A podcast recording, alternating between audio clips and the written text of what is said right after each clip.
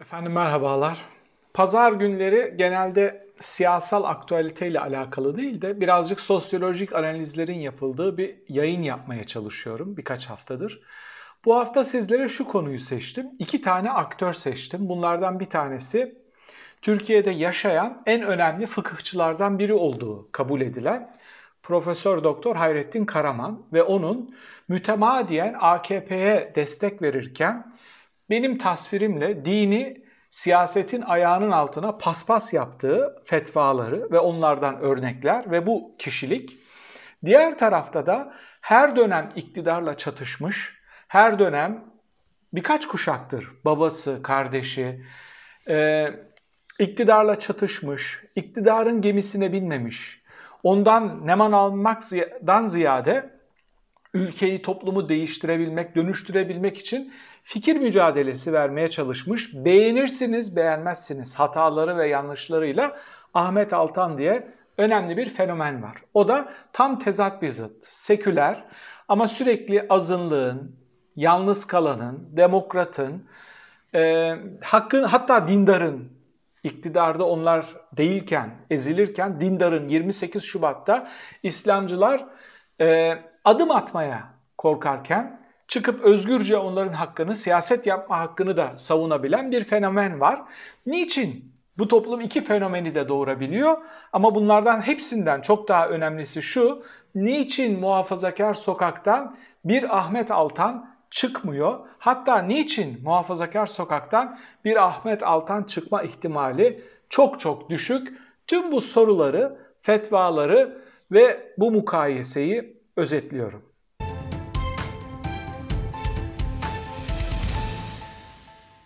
İslamcılar aslında 28 Şubat sürecinin tokadını yediler ve iktidara geldiklerinde demokrasiyi, Avrupa Birliği reformlarını savunurken biz değiştik dediler.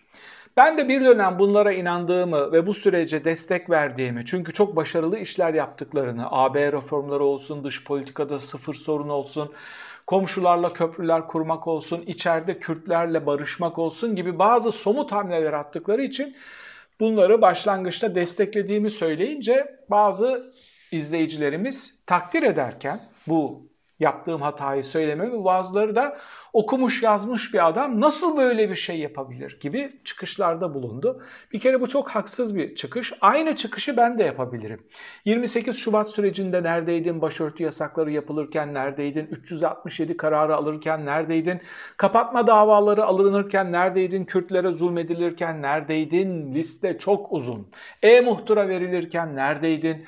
İşte biz Ahmet Altan gibi hep doğru durmamız gereken yerde normlar üstünden durabiliyorsak ileride hata yapsak bile çıkıp bunu açıklayabiliyoruz. Bakın yaptım, bunun için yaptım.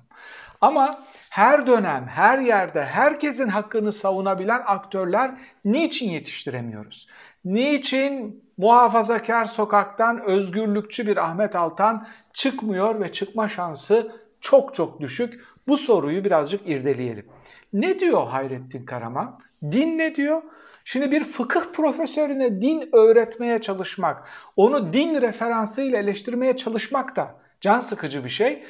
Demek ki sorun AKP'den, tarikatlardan, cemaatten çok çok daha büyük bir sorunumuz var. Dinin doğru yorumlanması, modern anlamda modern insanın anlayıp kavrayıp yaşayabileceği bir fıkıh yorumunun yapılan yapılandırılması fıkıh yorumlarının tekrar gözden geçirilmesi gibi birçok önemli konunun tartışılması gerekiyor. Bunları yapmadığımız zaman kalkıp bir fıkıh profesörüne din zemininde eleştiri getirmeye çalışıyorsun. O da iki ayet bir hadisle aynı olayı sana çıkarına ya da partisinin çıkarına ya da ideolojisinin çıkarına göre doğru gösterebilirken ya da yine farklı iki ayet ve hadisle aynı olayı sana yanlış olarak da gösterebiliyor. Bu kadar manipülasyona açık bir fıkıh zemininde din üstünden referans vererek yol alma şansımız yok. Zira adamın söylediklerine şöyle bir bakalım. İktidara zarar verecekse doğruları söylemek caizdir diyemem. Şimdi bu ne demek biliyor musunuz? İktidar ve onun çıkarları dinden daha büyüktür demek. Yani dinin söyledikleri bir yana o size din size doğru olun diyor. Dost doğru olun diye ayetler, hadisler vesaire var. Hepsinden önemlisi bakın İslam inancını benim gözümde en değerli kılan şeylerden biri şudur. Hazreti Peygamber'in çıkıp ben güzel ahlakı tamamlamak üzere gönderildim. Ben daha fazla namaz kılmak için, ben daha fazla oruç tutmak için demiyor. Bunlara ne diyor? Sizden önceki toplumlara farz olunduğu gibi bunları da kılın, yapın. Bunların hepsinin amacı zaten zirveye koyduğu şey ahlaklı insana ulaşabilmek. Ha, yöntemler, zaman değiştikçe tarihsellik tartışmaları bunların hepsi tartışmaya açık. Ama hedefi şöyle koymuş. Ben güzel ahlakı tamamlamak üzere gönderildim. Güzel ahlak en zirve olan şey bu. İslamcıların da en dalga geçtiği şey ne? Sekülerlerle benim kalbim temiz. Namaz kılmıyor adam benim kalbim temiz. Yahu en kıymetli şey kalbinin temiz olması. En kıymetli şey faziletli ve ahlaklı bir insan olman. Senin gibi beş vakit namaz kılıp, dinin tüm ritüellerine dikkat edip, iktidara zarar verecekse doğruları söylemek caizdir diyemem demek mi daha kıymetli? Bu mu? Din bunu mu emrediyor? Ya da devletten, belediyelerden ihale, meşru ihaleler aldıktan sonra oradan bir yüzdeyi alıp vakıflara verilirse ve vakıfların bu süreçten haberi yoksa ben buna caiz değildir diyemem. Yani diyor ki devleti, belediyeleri söğüşleyin, bizim iş adamlarımıza bunları verin ve onlar da bir yüzdeyle İslamcı vakıfları beslesinler, hormonlu bir İslamcılık oluşturulsun, hormonlu cemaatler, hormonlu tarikatlar oluşturulsun. Biz yolumuza böyle devam edelim. Bu mu? Din bunu mu emrediyor? Cebrail peygambere sorduğunda malik bir peygamber mi olmak istersin, kul bir peygamber mi olmak istersin denildiğinde yattığı hasırda yüzünün yüzünde izi çıkan peygamber ben kul peygamber olmak istiyorum demedi mi? Bu değil miydi bizlere öğrettiğiniz din anlayışı?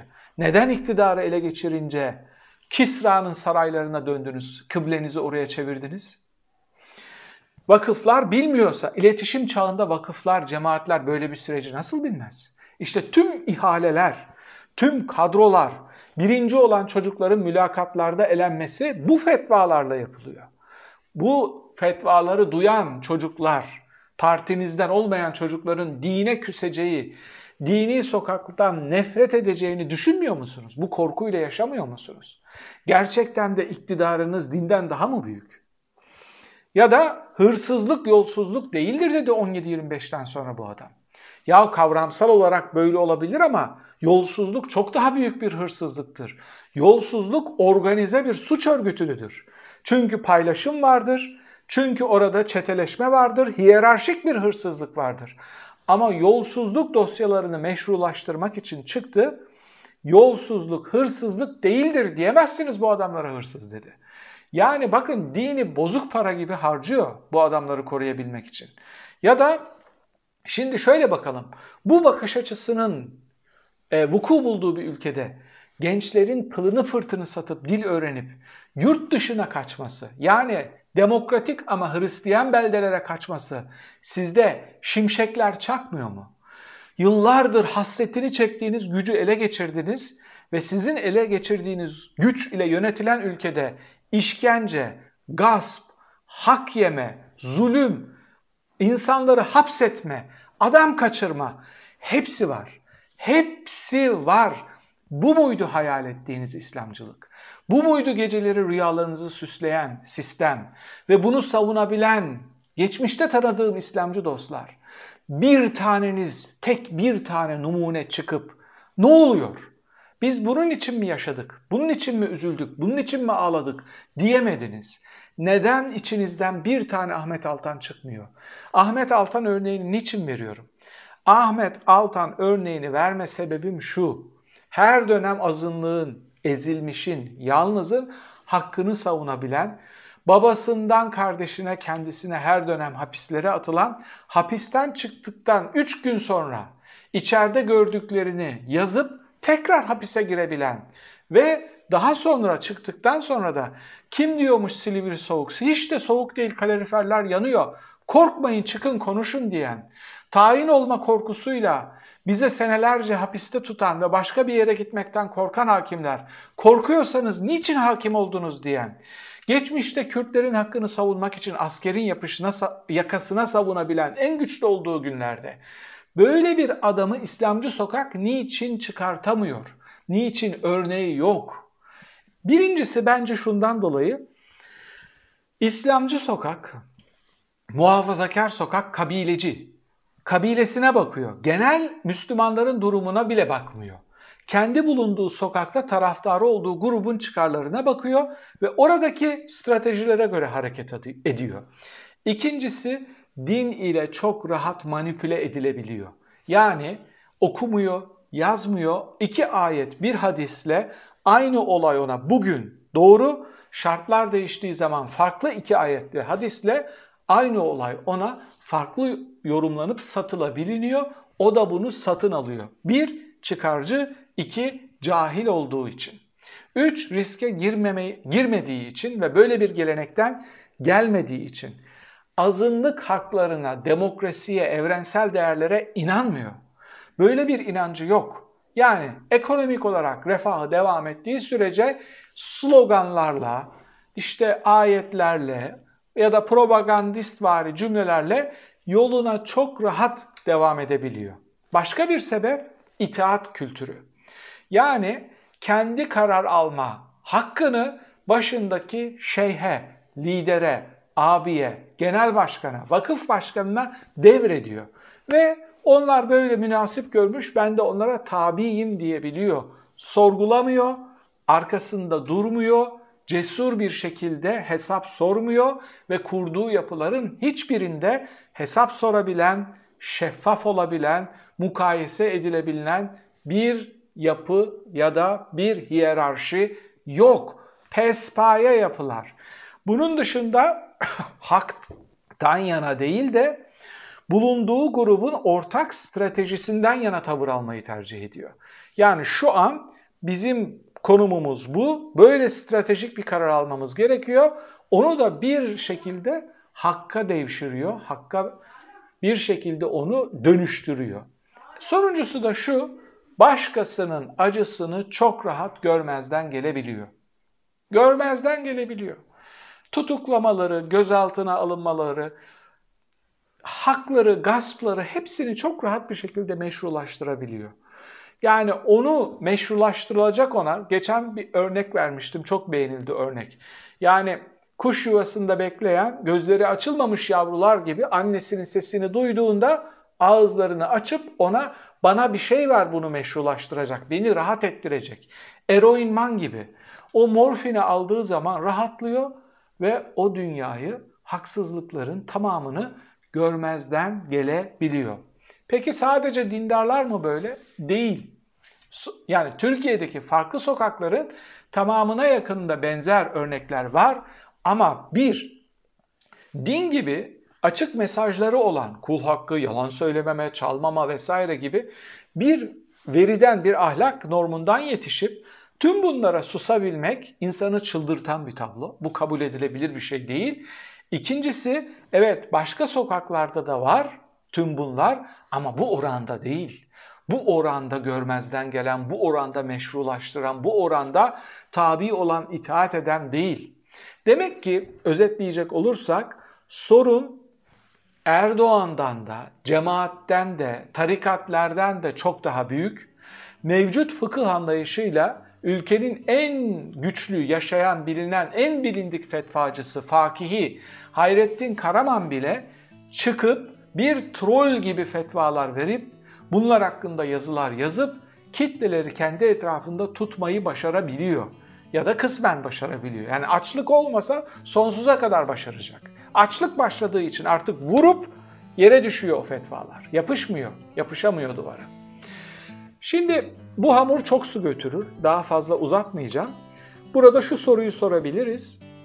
Niçin insanlar, muhafazakar insanlar Hayrettin Karaman gibi konforlu bir hayatı tercih edip Ahmet Altan gibi çileye talip olan, ucunda hapis olabilen, zulüm olabilen, ötekileştirme olabilen bir yolu tercih etmiyor. Niçin bizim muhafazakar sokağın fotoğrafı bu kadar pespaye? Yorum köşesinde bunları tartışalım. Bir sonraki videoda tekrar birlikte olmak üzere efendim. Hoşçakalın.